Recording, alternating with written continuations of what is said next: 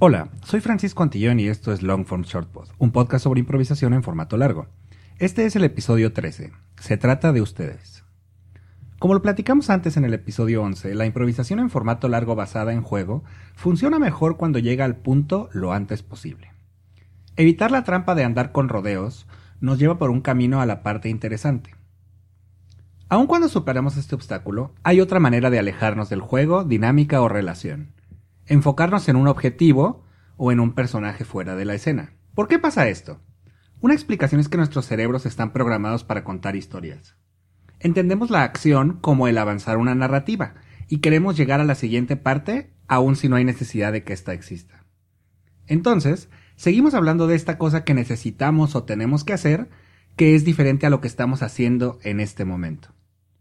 Otra razón para distraer el foco de la escena es un temor inconsciente de tomar responsabilidad de su resultado.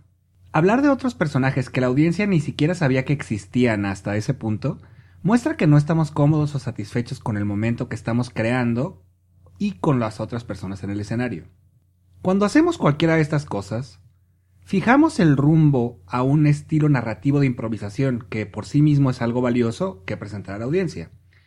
Y el nivel de habilidad para improvisar historias puede ser muy impresionante. La cosa es que en la improvisación basada en juego no estamos buscando eso. De hecho, lanzar la atención fuera de los personajes y la situación sucediendo en el escenario retrasa la escena y daña el flujo del show. Tienes que recordar que en este tipo de improv se trata siempre de ustedes, acerca de los personajes, la dinámica y la situación que decidimos mostrar a la audiencia. Ya sea que lo sepas o no, hay una razón detrás de lo que estás jugando. Y se revelará siempre que tomes decisiones fuertes y activas y aceptes propuestas.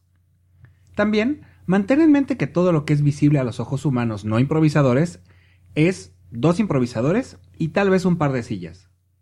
Podemos ver un mundo de posibilidades en el escenario, sí, pero dado que somos todo lo que la audiencia puede ver, mantener la acción escénica entre nosotros tiene más sentido para ellos que dirigirla hacia lo desconocido. Después de todo, si la cosa importante está fuera de la escena, ¿por qué no estaríamos viendo eso mejor? Eso es todo por hoy.